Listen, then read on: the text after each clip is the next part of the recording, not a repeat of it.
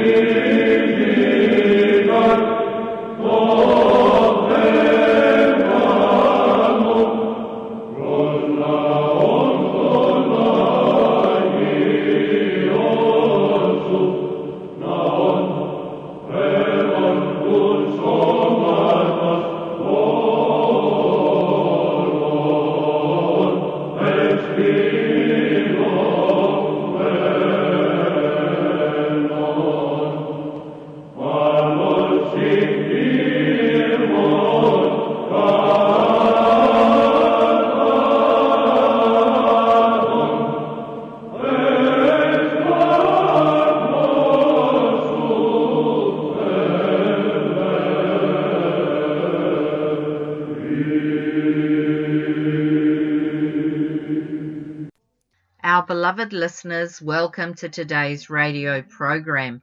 I'm Carlotta Economo and I'm very happy to be back with you to present the New Zealand Greek Metropolis's Christian Orthodox radio program on Wellington's Access Radio 106.1 FM. This is with the blessing of our Archbishop Kyrios Kyrios Miron. We hope you'll find today's program both interesting and spiritually enlightening, with its mix of readings and explanations from the Holy Gospel, question for the priest, readings from spiritual books, some discussion on the lives of the saints, hymns, and notices. Now for a few words of introduction in Greek.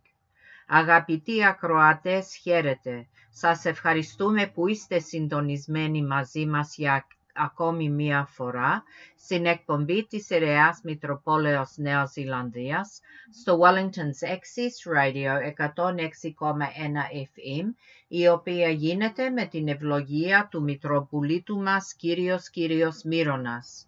Ελπίζουμε να σας έχουμε μαζί μας καθ' όλη τη διάρκεια της εκπομπής μας, από την οποία εύχομαι όλοι μας να οφειλεθούμε πνευματικά. Και τώρα ας ξεκινήσουμε το πρόγραμμά μας με την προσευχή Βασιλεύ Ουράνιε. Βασιλεύ Ουράνιε, παράκλητε το πνεύμα της αληθείας, ο πανταχού παρών και τα πάντα πληρών, ο θησαυρός των αγαθών και ζωής χορηγός, έλθε και σκήνωσον εν ημίν και καθάρισον ημάς από πάσης κυλίδος και σώσον αγαθέτας ψυχάς ημών. O heavenly King, Comforter, the Spirit of truth, who art everywhere present and fillest all things, treasury of good things and giver of life, come and dwell in us and cleanse us from all impurities and save our souls, O gracious one. Let's spend some time now talking about important church events, as well as the lives of some of the church's athletes whom we commemorate either today or will do so during the week to come. Today is the Sunday of St. Gregory Palamas, and I will speak about this shortly. I will also speak about the Annunciation of the Most Holy Theotokos, which we will celebrate, God willing, on the 25th. As we've said previously, the reason we read and talk about important church events and our saints is so that we learn from them and apply these learnings to our everyday lives, essentially to give us the courage and strength to face all our trials and tribulations with faith, patience, and love. Let's start with St. Gregory Palamas. St. Gregory of Palamas's feast day is celebrated on 14 November, but in addition, a further commemoration has been held since the 14th century on the second Sunday of Great Lent. Why, though? Quite simply to remind us of the triumph of orthodoxy. Saint Gregory was born in Constantinople in 1296. His father was a prominent dignitary at the court of Emperor Andronicus, but he died when Gregory was a young boy, and so the emperor raised and educated him.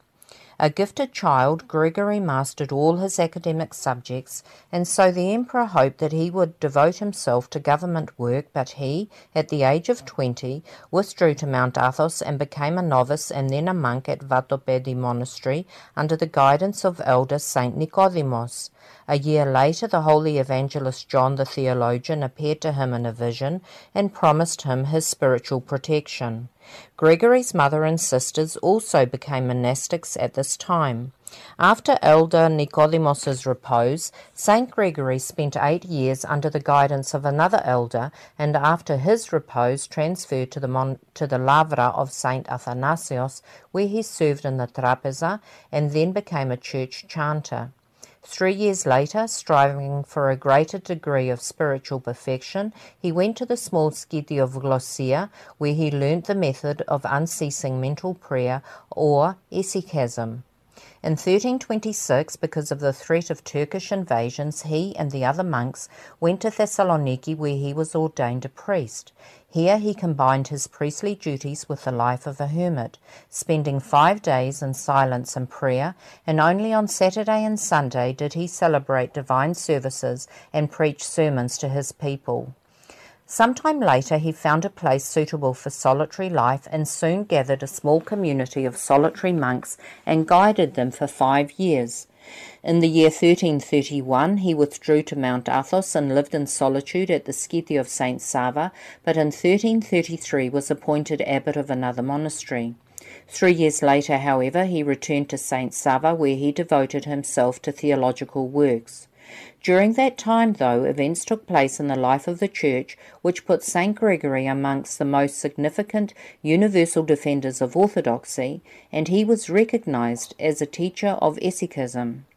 These events were triggered by a well educated monk, Varlam, who was the author of treatises on logic and astronomy and a skilled orator. Varlam stated that it was impossible to know the essence of God and subsequently declared mental prayer a heretical error. In doing so, Varlam entered into disputes with monks and attempted to demonstrate the created material nature of the light of Mount Tabor. He ridiculed the teaching of the monks about the methods of prayer and the uncreated light seen by the hesychasts. Saint Gregory, at the request of the Athonite monks, replied initially with verbal rebukes, but seeing the futility of this, put his theological arguments in writing. Around the year 1340, the Athonite ascetics, with the assistance of the saint, compiled a general response to the attacks of Varlam. At the Constantinople Council of 1341, St. Gregory debated with Varlam, focusing on the nature of the light of Mount Tabor, and the council accepted St. Gregory's position. That being that God, unapproachable in his essence, reveals himself through his energies which are directed towards the world and are able to be perceived like the light of Tabor, which are neither uh, material nor created. The teachings of Varlam were condemned a heresy, and he was anathematized and fled to Calabria. But the dispute between the Palamites and the Varlamites was far from over. Varlam's disciple and Bulgarian monk Akindynos wrote a series of tracts in which he declared Saint Gregory and the Athonite monks guilty of causing church disorders. Saint Gregory in turn wrote a detailed refutation of Akindynos's errors. The Patriarch, however, supported Akindynos and called St. Gregory the cause of all disorders and disturbances in the Church and had him imprisoned for four years. A new patriarch had St. Gregory released, however, and made him Archbishop of Thessaloniki. Subsequently, the Council of Blachernae upheld the orthodoxy of Gregory's teachings, but the people of Thessaloniki did not immediately accept him, and he was compelled to live in different places. St. Gregory performed many miracles in the three years before his death, healing many sick people. On the eve of his repose in 1359, St. John Chrysostom appeared to him in a vision, saying, To the heights, to the heights. Saint Gregory's holy relics are kept in the Cathedral of Thessaloniki. Ορθοδοξία σοφοστήρ, Εκκλησία στο στήριγμα και διδάσκαλε Των μοναστών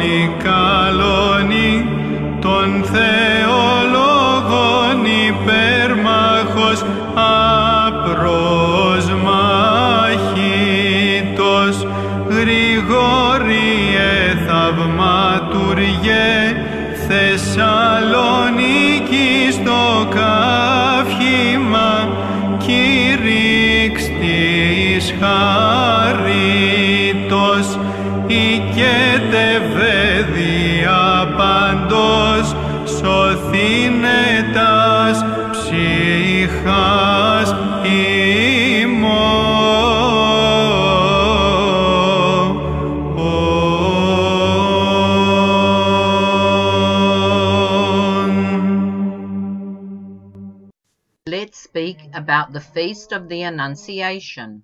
Feast of the Annunciation is one of the earliest Christian feasts and was already being celebrated in the 4th century. The Greek and Slavonic names for the feast translates to good tidings. This of course refers to the incarnation of the Son of God and the salvation he brings. The background of the Annunciation is found in the Gospel of St. Luke. The Troparion for this event describes this as the beginning of our salvation and the revelation of the eternal mystery, for on this day the Son of God became the Son of Man. There are two main components to the Annunciation the message itself and the response of the Holy Theotokos.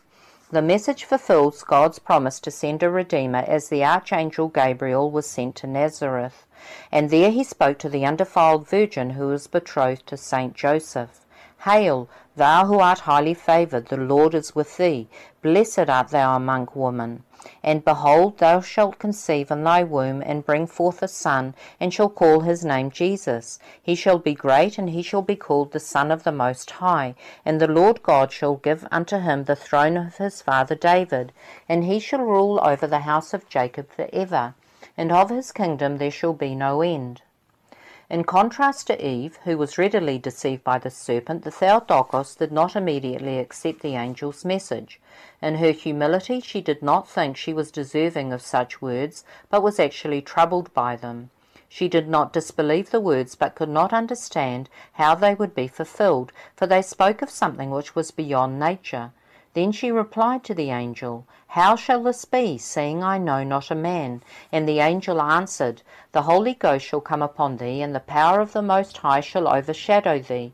Therefore also that which shall be born of thee shall be called the Son of God.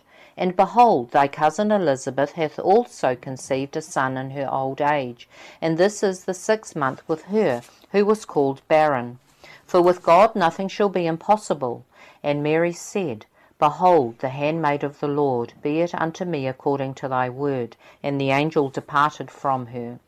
One of the lessons for us from this is yet another confirmation of how important faith in accepting God's will is, and how by doing so things always work out for the best.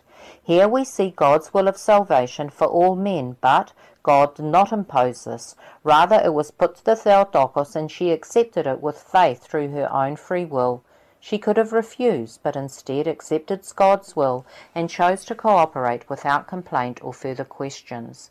As well as the religious significance, the 25th of March has a political significance as well, as on this day the independence of Greece is also celebrated.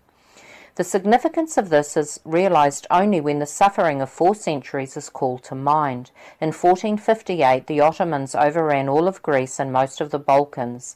Hopelessly outnumbered, Greece endured nearly 400 years of oppression, but the spirit of its people was never weakened. The fires of rebellion that the Turks thought they had snuffed out, but which smouldered in Hellenic hearts for almost 400 years, were kindled into an inferno on the 25th of March 1822, not by a military official, but by a cleric, Bishop Germanos of Patras, who chose that day, the day of the Annunciation, knowing God would be on the side of the Greeks. Bishop Germanos held the cross of Jesus Christ and proclaimed freedom for all Greek Orthodox Christians. In addition to engaging in a war for independence, the Greeks were actually waging a holy war because it was not only Greek against Turk, but Christian against Muslim, and the subsequent Greek victory was a triumph of Christianity. Σήμερον της ότι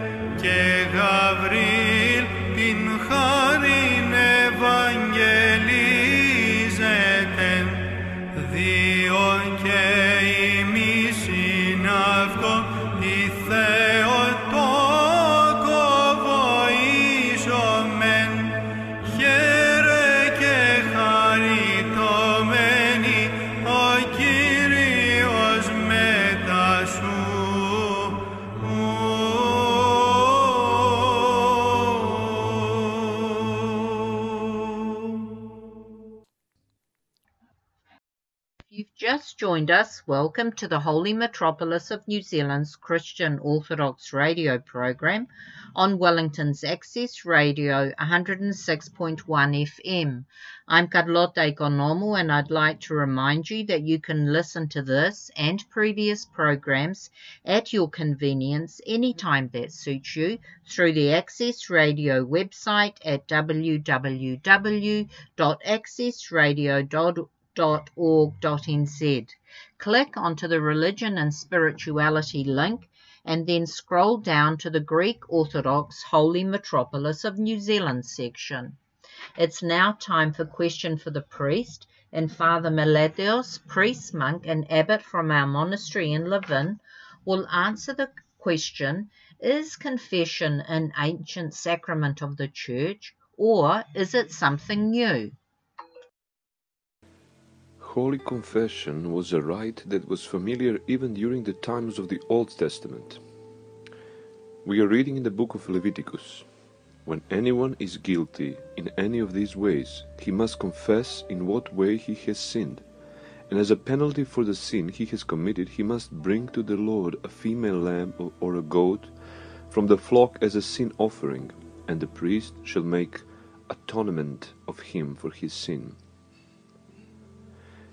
In the book of Numbers, the Lord said to Moses, Say to the Israelites, When a man or a woman wrongs another in any way, and so is unfaithful to the Lord, the person is guilty and must confess the sin he has committed. He must make full restitution for his wrong, add on fifth to it, and give it all to the person he has wronged. The book of Proverbs He who conceals his sins does not prosper, but whoever confess and renounce them finds mercy. This was the reason that the crowd swarmed to John the Baptist and confessed their sins, after which he would certify their repentance through baptism. In the New Testament, we are finding in the Gospel according to Matthew people went out to him from Jerusalem and all Judea and the whole region of the Jordan, confessing their sins. They were baptized by him in the Jordan River, according to Mark.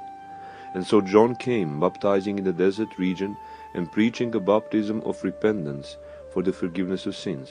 The whole Judean countryside and all the people of Jerusalem went out to him, confessing their sins.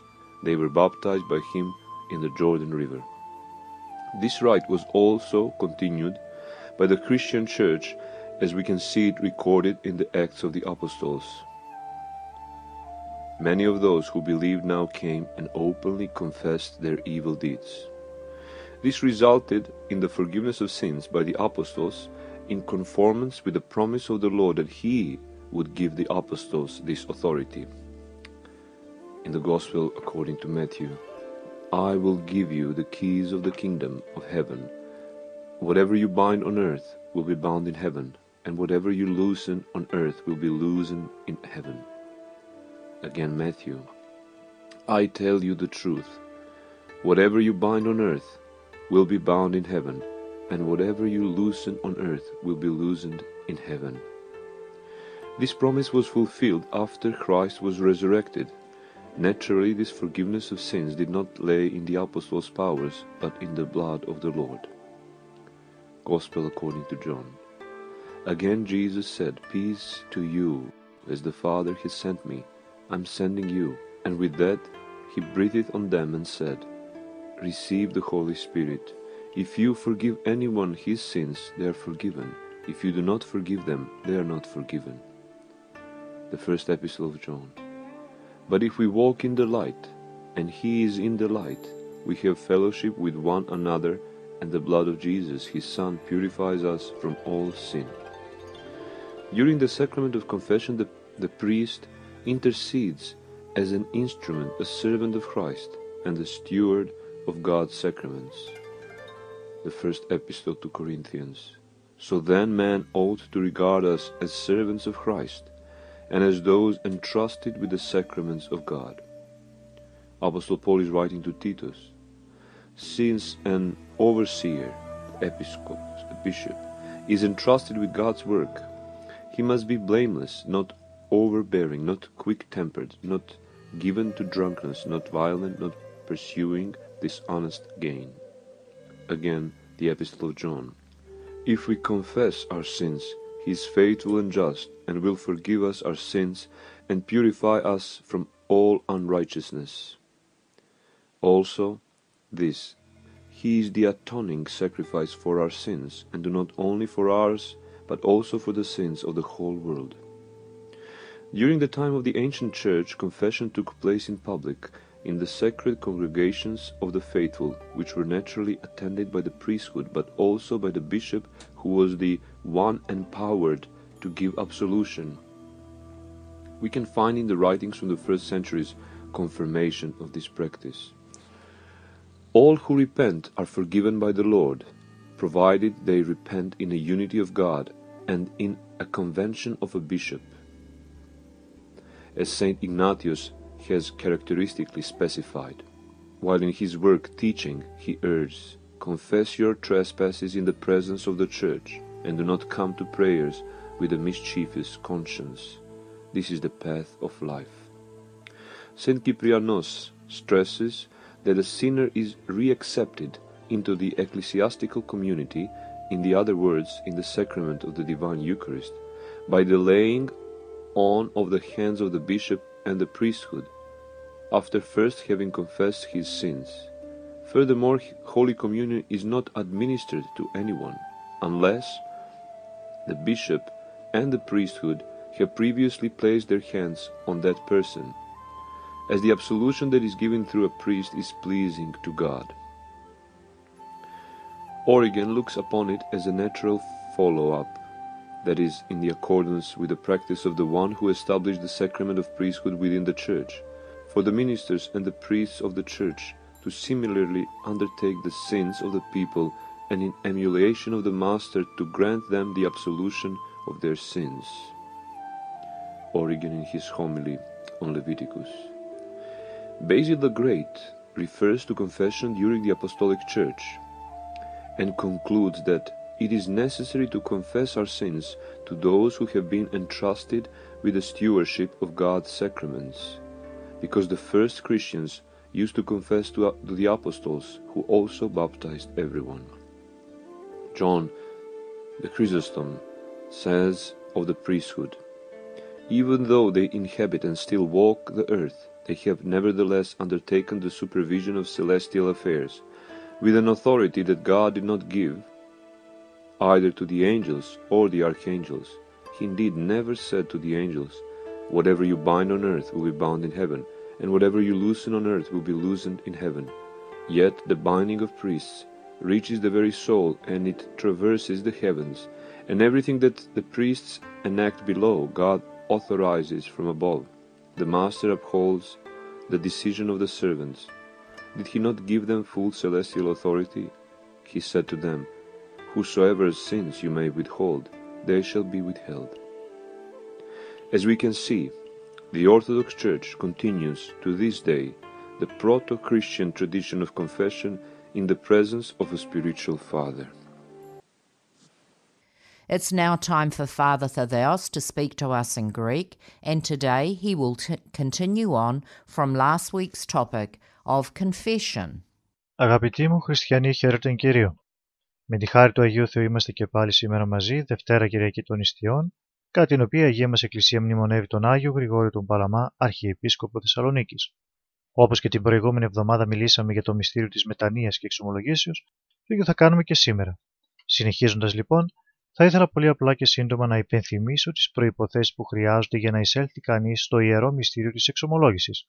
Καταρχήν θα πρέπει να έχει το γνώθι αυτόν, που σημαίνει θα πρέπει κανείς να έχει αυτογνωσία, να γνωρίζει τον εαυτό του, να αποδέχεται ότι είναι άρρωστος πνευματικά και ότι έχει ανάγκη πνευματικού ιατρού. Θα πρέπει να αναγνωρίζει τα πάθη, τα ασφάλματά του, τις αδυναμίες του και πως μόνο με τη βοήθεια και συνεργασία σωστού, έμπειρου και πρωτίστως θεραπευμένου ικανού ιατρού και πνευματικού οδηγού μπορεί να ξεριζώσει τις κακές συνήθειες, αμαρτίες και αρρώστιες ψυχής που του έχουν γίνει φυσική κατάσταση με τελικό σκοπό την θεραπεία του και τον αγιασμό της ψυχής.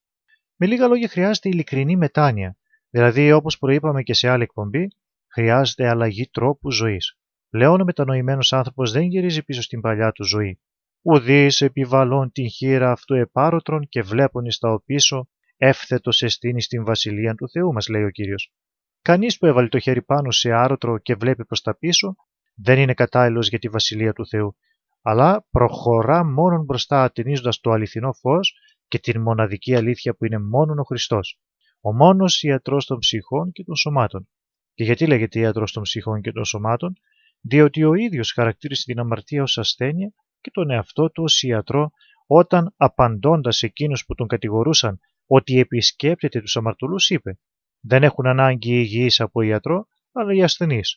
Δεν ήλθα να καλέσω σε μετάνοια τους δικαίους, αλλά τους αμαρτωλούς».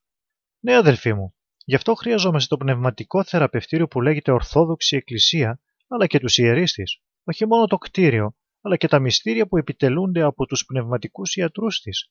Δεν αρκεί να πάει κανείς μόνο μια βόλτα σε κάποιο νοσοκομείο για να γίνει καλά, αλλά θα πρέπει να επισκεφθεί και κάποιον γιατρό και να του εξομολογηθεί το πρόβλημά του.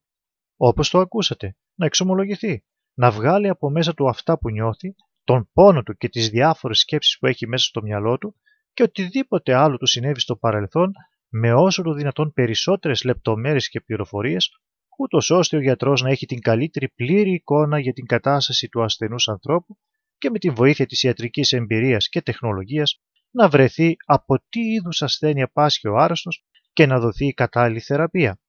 Ο γιατρός δεν είναι δικαστής και εισαγγελέας ώστε να αρχίσει την ανάκριση και να απευθύνει διάφορες κατηγορίες στον ασθενή όπως «Γιατί δεν πρόσεχες, δεν το ήξερες πιο μπροστά, δεν ακούς τι λένε οι γιατροί και οι επιστήμονες για την υγεία του σώματος». Όχι αδερφοί μου, βρίσκεται εκεί μόνο και μόνο για να βοηθήσει τον ασθενή να ξαναβρει την υγεία του. Το ίδιο ακριβώς κάνει και θα πρέπει να κάνει ο πνευματικός ιατρός, που όπως είπαμε πρέπει ο ίδιος να είναι πρώτα θεραπευμένος, όσο είναι δυνατόν, για να μπορεί να θεραπεύσει και τους άλλους. Ξέρετε τι λέει ο Ιερός Χρυσόστομος για την Εκκλησία; Εδώ είναι ιατρείο και όχι δικαστήριο. Ιατρείο που δεν ζητά ευθύνε για τα αμαρτήματα, αλλά δίνει συγχώρηση των αμαρτημάτων. Και ο Άγιος Νικόδημος ο Αγιορείτης τι μας λέει; Η Εκκλησία είναι ένα κοινό ιατρείο όπου ιατρεύει όλους τους αμαρτωλούς που πληγώνονται νοητός από τον διάβολο και παρακάτω ο οίκος αυτός είναι ιατρείο πνευματικό για να θεραπεύσουμε τα τραύματα που δεχόμαστε έξω από αυτό. Βέβαια ίσως κάποιοι να αναρωτηθούν και να πούν «Ναι, τα δεχόμαστε όλα αυτά που λέει η Εκκλησία μας και οι Άγιοι Πατέρες για το μυστήριο της εξομόλογησης και μας φαίνονται πολύ ορθά και λογικά, αλλά πάλι επιμένουμε στο εξής. Είναι όντως υποχρεωτικό το μυστήριο; Πρέπει οπωσδήποτε να περάσει κανείς μέσα από αυτό; Η απάντηση είναι πολύ απλή και την δώσαμε στην προηγούμενη εκπομπή. Από τη στιγμή που δίνει την εξουσία της αφέσεως των αμαρτιών ο ίδιος ο Χριστός στους μαθητές του και έπειτα σε όλους τους συνεχιστές των Αγίων Αποστόλων διαδοχικά μέχρι και σήμερα, είναι αυτονόητο και δεν υπάρχει καμία αμφιβολία ότι είναι υποχρεωτικό και απαραίτητο. Μετά την Ανάστασή του κατέστησε τους μαθητές του επίσημα διαδόχους και συνεχιστές του έργου του. Καθώς απέσταλκε με ο πατήρ, καγώ πέμπω ημάς, και τούτο λοιπόν ενεφίσε και λέγει αυτής «Λάβετε πνεύμα Άγιον, αν την αφείτε τα αμαρτίας, αφίεντε αυτής, αν την κρατείτε και κράτηντε». Είναι πολύ απλά τα πράγματα. Ας προσθέσω και κάτι ακόμη για να γίνει ακόμη πιο κατανοητό. Μήπως θυμάστε την περίπτωση του παραλυτικού της Καπερναούμ; Τι είπε ο Χριστός μας στον παραλυτικό, βλέποντας και θαυμάζοντας την πίστη αυτών που τον κουβαλούσαν; Και ειδών ο Ιησούς την πίστη αυτών, είπε το παραλυτικό, «Θάρση τέκνον, αφέοντέσι εαμαρτίες σου». Καταλάβατε τι έγινε; Δεν τον θεράπευσε στο σώμα, αλλά στην ψυχή. Έδωσε προτεραιότητα στην θεραπεία της ψυχής και όχι του σώματος, άσχετα εάν τον θεράπευσε έπειτα και στο σώμα, λόγω των πονηρών γραμματέων. Α δούμε όμως τι λέει και στην παλαιά διαθήκη ο προφήτης Δαβίδ, απευθυνόμενος στον Θεό, για να δείτε ότι η ανάγκη από θεραπεία και άφηση αμαρτιών δεν έχουμε μόνο εμείς οι μετά Χριστόν, αλλά και οι προ Χριστού. Ήασε την ψυχή μου ότι είμαι μαρτώνση. Νομίζω πως είναι γνωστό σε όλους μας ο λόγος του προφήτου Δαβίδ. Τον ακούμε κάθε Κυριακή στην μεγάλη δοξολογία πριν από την θεία λειτουργία. Τι ζητάει από τον Θεό, την ίαση της ψυχής του και όχι του σώματος. Το ίδιο θα πρέπει να κάνουμε κι εμείς, αδελφοί μου. Να ζητάμε την ίαση της ψυχής μας καθημερινά από τον Θεό και την άφηση των αμαρτιών από τον πνευματικό μας πατέρα, εάν θέλουμε όντως να γίνουμε γνήσια παιδιά και κληρονόμοι της βασιλείας του Θεού, στον οποίο πρέπει πάσα δόξα, τιμή και προσκύνηση. Αμήν. Αυτά για σήμερα, αγαπητοί μου χριστιανοί. Πρώτο ο Θεός θα συνεχίσουμε την επόμενη εβδομάδα. Καλόν αγώνα! Let my prayer arise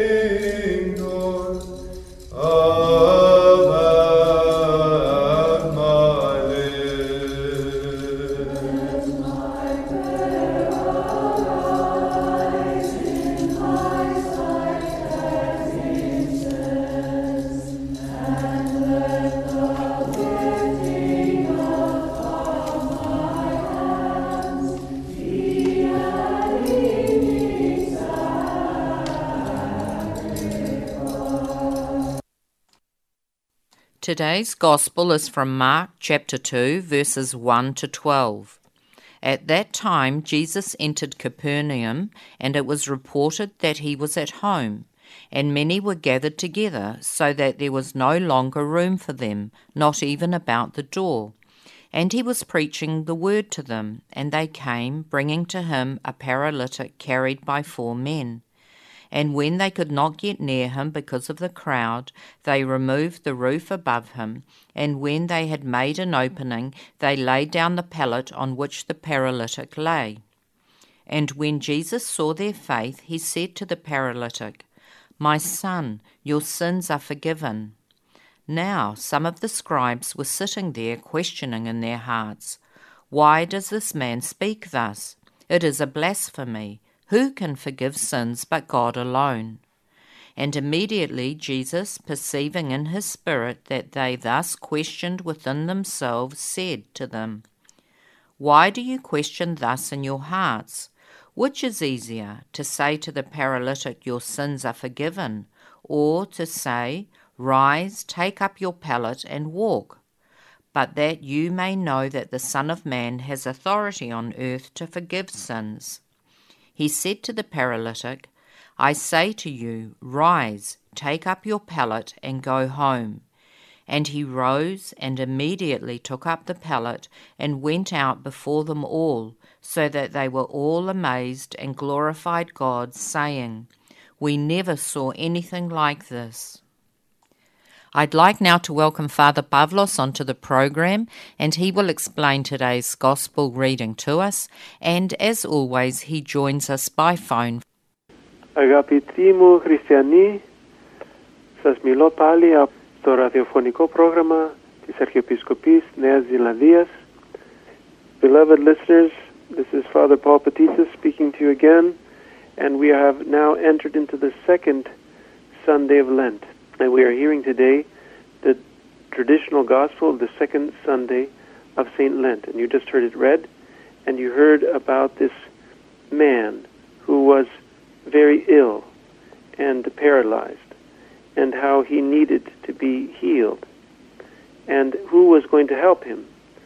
But he had four friends. Διαβάζουμε σήμερα στο Ευαγγέλιο, ακούμε στο Ευαγγέλιο, όχι παραβολή, αλλά μια ιστορία αληθινή. Πραγματική ιστορία δηλαδή. Και ένας άνθρωπος που ήταν παράλυτος και ήθελε να λάβει την υγεία από το Θεό, από τον Ιησού Χριστού. Και πώς να το λάβει αφόσον δεν μπορείς να περπατήξει. Αλλά έχει, έχει τέσσερις φίλους που με μεγάλη πίστη τον φέρουν κοντά στο Χριστό.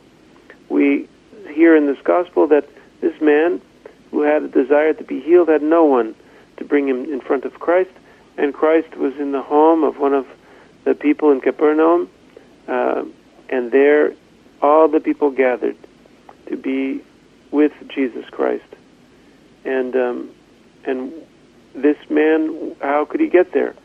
Four of his friends, four faithful friends, carried him to be to Jesus, to be with Jesus. Και όταν φτάσανε στον οίκο, είδαν ότι ήταν γεμάτο από ανθρώπους και δεν μπόρεσαν να πάνε μέσα, ήταν αδύνατο.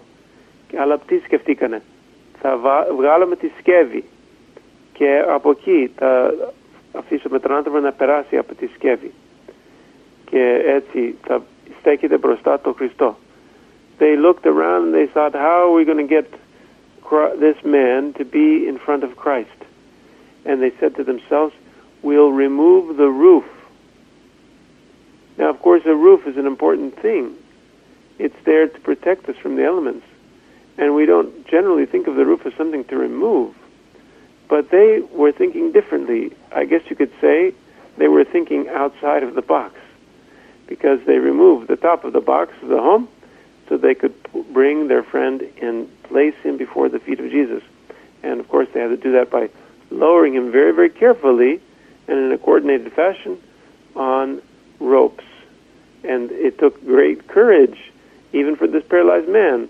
How does he know that the one isn't going to let the rope down a little faster than the other, and he'll tumble outside of the of the uh, stretcher on which he's lying and lay in a heap on the floor? But that wasn't his concern. His concern was he wanted to be healed, and he said, "Whatever it takes, even if I have to fall in a heap on the floor, I'm going to do whatever it takes." Και οι φίλοι αυτοί είδαν ότι το σπίτι είναι γεμάτο από κόσμο και είπαν θα βγάλουμε τη σκεύη και τον περάσαν από τη σκεύη και με, με, με ropes φαίνεται ότι τον, με σκηνές τον αφήσανε κάτω σιγά σιγά σιγά σιγά μέχρι να, να είναι μπροστά στα πόδια του Χριστού. Και ο Χριστός βλέπει τον άνθρωπο και τον λέει τέκνον αφέοντesi amartiesu. My son, your sins are forgiven you. Christ sees the man lowered in front of him and seeing the faith of these friends. It says, seeing their faith. Now, I suppose also seeing the faith of the man, but he, the word there is very clear in Greek seeing their faith. In other words, not a singular faith, but the faith of all of them. He says, Son, your sins are forgiven you. Now, that story could have ended there. That would be plenty. You might say, well, that's not enough. The man needs to be healed, after all. Isn't that why he came before the Lord? Well, to be honest with you, we don't know the reason he came before the Lord. It seems, if we trust that Jesus Christ is the knower of hearts, that he came before the Lord to be forgiven of his sins. Αυτό είναι πολύ σπουδαίο. Βλέπουμε ότι ο άνθρωπος αυτός έλαβε συγχώρηση των πτεσμάτων του. Και μπορούμε επί- να λέμε ότι τώρα τελείωσε η ιστορία. Αλλά δεν τελειώνει εκεί. Γιατί δεν τελειώνει; Εμείς μπορούμε να σκεπτόμαστε ότι δεν τελειώνει γιατί δεν έλαβε την θεραπεία που ήθελε. Αλλά πώς ξέρουμε ότι ήθελε θεραπεία; Ίσως καλύτερα να ξέρουμε ότι ο Θεός, ο Χριστός που τον λέμε καρδιογνώστης, ήξερε ακριβώς τι ήθελε αυτός ο άνθρωπος. Αυτό που ήθελε ήταν όχι ίαση του, σω, του σώματος, αλλά ίαση της ψυχής. Ήθελε δηλαδή συγχώρηση. Και αυτό ήταν το πιο σπουδαίο στη ζωή του. We, I think it's fair to, to surmise that Christ knew this man's heart and knew what he really needed and what he was really seeking. And of course, if we are thinking like the Pharisees, then we think that this man is uh, uh, coming for healing. But the Bible does not tell us that he's coming for healing. It's assumed, we assume it, but the Bible doesn't say that. The Bible says that he was let down in front of his four friends. And so Jesus does heal him. He heals him of his sins. I think that's important for us to know, dear listeners, that our Lord loves us so much, he wants to remove from us those dark things which we call sins, the things that keep us from being full, healthy, whole human beings. Those things which keep us from being able to live with another person in peace. Those things which inspire us to do hurtful things toward other people and to wish evil things upon them. These are sins. Christ doesn't want us to be covered in sin. He wants us to be pure. The removal of the roof is a wonderful thing because it lets the light in and we get to see the situation as it really is. And we see that Jesus Christ, when the roof came off, must have been bathed in light. And that man, too, the paralytic, covered in light in that dark space. And Christ comes to bring us into the light.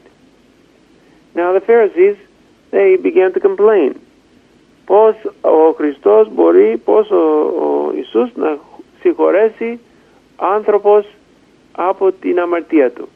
Μόνο ο Θεός μπορεί να κάνει αυτό. Now, in this situation, we can say that the Pharisees are correct because they're complaining. How can this man forgive sins? Only God can do that. They are correct to say that only God can forgive sins, which is all the more important why we know that Christ did it, because he is showing that he is God. That's a very important little piece of information there, don't you think? So, Christ, knowing that he can't persuade them that he is God, he did what he did with complete and total love. He said, Teknon afiende y amartia su. My child, your sins are forgiven you. So if that expression of love didn't reach the hearts of the Pharisees, what could he show them? So he asked them a question, a rational question.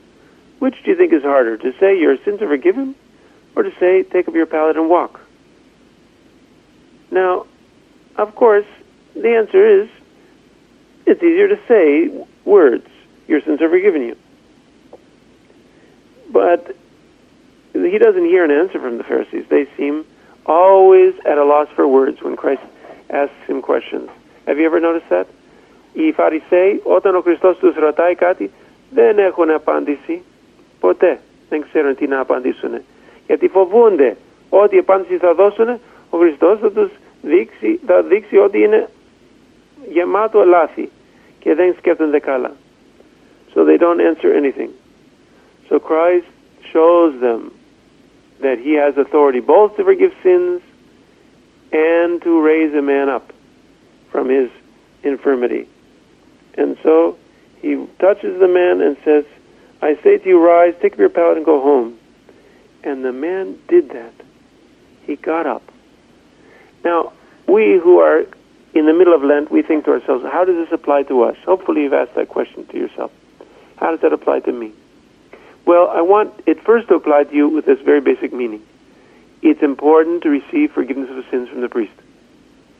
Don't think it's a nothing. Don't think that all your other problems are more important. This story should tell us that forgiveness of sins is more important even than being completely paralyzed, a quadriplegic as this man perhaps was. It's more important to receive forgiveness of sins. And that's what Christ came to bring to the world. After all, Christ didn't come to eliminate every sickness and every sorrow. He did much of that when he was on earth. But that wasn't his main purpose. His main purpose was to redeem the souls of man, to take us out of the grasp of sin, to set us free from the power of the devil, to restore us to our full and proper state. That was an expression of God's love for us. My brothers and sisters, now that you are in the thick of Lent, I ask you to contemplate this beautiful passage and know that God wants to heal you too. Yes, physically, if, if that's what it's called for, but more importantly, to heal you of your sin, to set you right with your fellow man, to set you right with God, to re, to put a correct thought into your mind regarding your own self, that you treat yourself with respect as well. Ο Θεός θέλει να μας δώσει ένα ωραίο και σπουδαίο δώρο. Να ελευθερωθούμε από τις αμαρτίες. Να έχουμε καλές σκέψεις με τον συνάνθρωπό μας, με τον Θεό μας και βεβαίως με τον εαυτό μας. Και ο Θεός μπορεί να το δώσει. Όποιος θέλει μπορεί να λάβει αυτή τη συγχώρηση. Έλα στην Εκκλησία. Έλα στο πιταρχήλι του ιερέα. Έλα να λάβετε αυτή τη μεγάλη ευλογία που έφερε ο Χριστός πάνω στη γη. And with our own humble prayers for your blessed Lent, this is Father Paul Petitsis greeting you and asking God's blessings on you and also your prayers. Now, as we have done over most of the last few weeks, we will read a little about Saint Nectarios, given that last year was the 100th anniversary of his repose, and our Metropolitan has asked that we try and speak a little about his life as often as we can. So, let's now pick up where we left off from the book Saint Nectarios of Aegina, the saint of our century, by Sotos Chondropoulos. Nectarios found himself on a ship sailing the waves of the Aegean again. He was now going to discover Athens, the ancient city of the Academy and of the philosophers. It was a place with ages of history, but when Nectarios arrived there, it was just a town village, a modern city in its birth. He arrived at the port of Piraeus, and all around him he could feel the presence of his guardian angel who was working through the well-known Mr. Horemes. His coming to the city was clearly the work of divine providence, Athens. With his mind set on his high school studies and church attendance, time flew by. These priorities so preoccupied his existence that the noisy streets, the royal palace, the coffee shops, the porters, and all that was consequential to city life passed him by like props and extra actors in a play, the play of life. During his years in Athens, he spent his free time in small religious gatherings with acquaintances and taking summer trips to Chios and back. When Nectarios finally received his diploma, his God sent benefactor, who was satisfied with his achievements, sent him to Alexandria to meet his friend the Patriarch. Nectarios found himself on a boat and travelling south once again. The only difference was that this boat was a colossal steamship with a broad smokestack that emitted thick black clouds. Patriarch Sophronios was a well-respected elder approaching the age of eighty.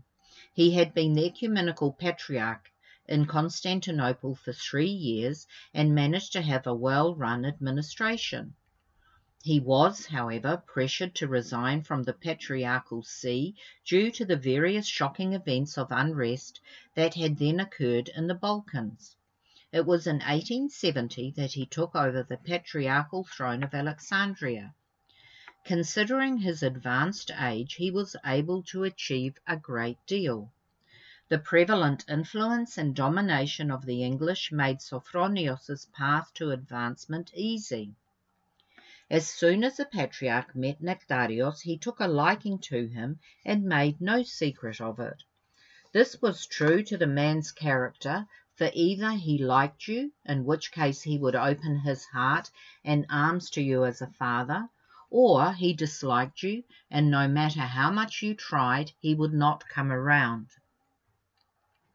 My son, you should go back to Athens and enroll in the university, he told him good naturedly, after hearing his history with condescending interest. I will stand by your side and shall await your return. I shall give you a letter of recommendation to give the dean.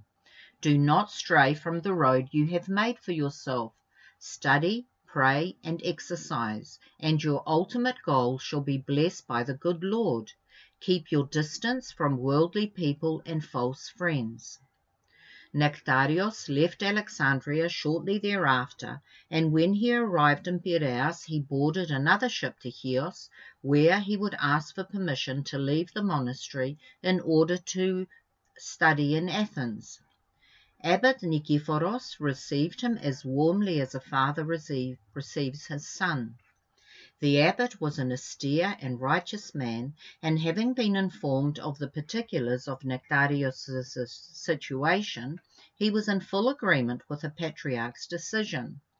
The paper he gave Nectarios, which officially granted him leave from the monastery, read: Permission is hereby granted to the deacon Nectarios Kephalas, brother of Nea Moni, to proceed to Athens to continue his education in the university. We recommend him to the priests as a devout, moral, and virtuous person. Throughout his life, Nectarios never lost that paper and always carried it with him in his suitcase. Divine fate brought him to the formerly glorious ancient city of Athens once again, although this time of his life was so exciting and promising. An unfortunate event set somewhat of a damper on his enthusiasm. His personal benefactor, John Horemes, fell asleep in the Lord and departed from this vain world. The death of Mr. Horemes hurt him very dearly. He thought of how gracious and generous a man he was, and it hurt him that he would not see him again on this earth. John Horemes was a son of the motherland and a son of the church. Nectarios would never forget the night that he learned of his death. He went up to the mountain of Lykavitos with its panoramic view of all of Athens, entered one of its churches, and spent the entire night in prayer for the repose of the soul of the servant of the Lord John. However, once again the good Lord who loves all his children, both the just and unjust, did not forsake him. Afraid that he would have to ask for assistance from Patriarch Sophronios for his many needs, he mustered up the courage to take the school dean's examination, which won him a scholarship. The Papadikeo bequest awarded him 100 drachmas a month, and he was now able to continue his education. Greece has a long history of traditional Orthodox piety. During his studies, Nectarios tried to learn about this so that he could better understand the spirit of the people of this newly freed motherland. However, what he found was abundant confusion in the people and in the church. The new Bavarian king's court and foreign influences corrupted the traditional Orthodox values. This confusion greatly affected the priests who struggled to lead the nation in its newly found freedom, just as they had during the hard years of Turkish oppression. Now, however, their values were steadily becoming more secular.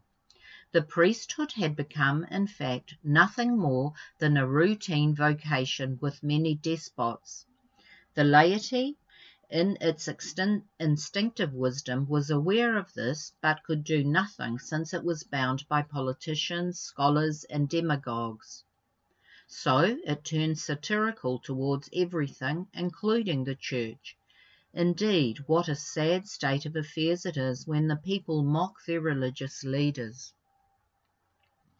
Amidst all this confusion, it was very difficult to earn a living of any kind in those days in Athens.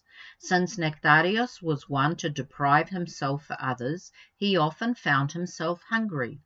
All around him people were devastated from need, and since they were his spiritual brothers and sisters, for whom the Lord Jesus, the Holy Logos, had died, he could not help but give them however much he could, whenever he could. There was one heartbreaking incident when Nectarios came upon a young woman from a suburb who had not only recently become widowed, but lost her only child as well. In desperation, she had taken to the streets barefoot, looking for help from someone somewhere. Pain, sadness, and bitterness were etched on her face, and she was alone in the world. Nectarios tried with much difficulty to convince some of his fellow students to give up some of their own food so that they could help her and bring her in. It is the will of the Lord, my colleagues, the will of God, he urged them.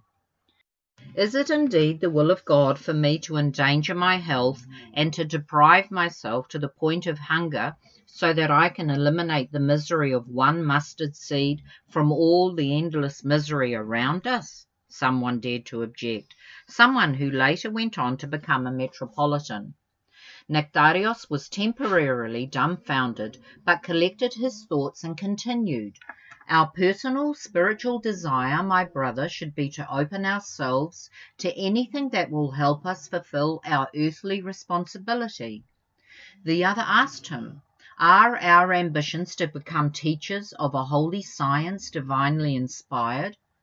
Of course they are, replied Nectarios. Hmm, I'm not sure of that. I believe that the goal we are trying to achieve and the road we have decided to pursue has been decided solely by us and our desires. He wondered if the conversation had brought any good at all to the gathering of students whose faith was obviously still weak. That's all that we've got time to read today, but God willing, we can continue reading from this book again next week. So, as we're nearing the end of our time together, we'd like to thank you for listening to the Holy Metropolis of New Zealand's Christian Orthodox radio broadcast on Wellington's Access Radio 106.1 FM, and I hope that you'll join us again next Sunday. I'd like to thank all our fathers for the inspiration and help we get from them, and a special thanks today to Fathers Pavlos, Meleteos, and Thaddeus. We would like to wish all our listeners a blessed Lent with much enlightenment and repentance. We look forward to seeing you soon, and may our beloved Christos and Panagia bless and protect us all. Hierete. That program was brought to you by Wellington Access Radio. Get your voice heard. Thanks New Zealand On Air for funding accessmedia.nz.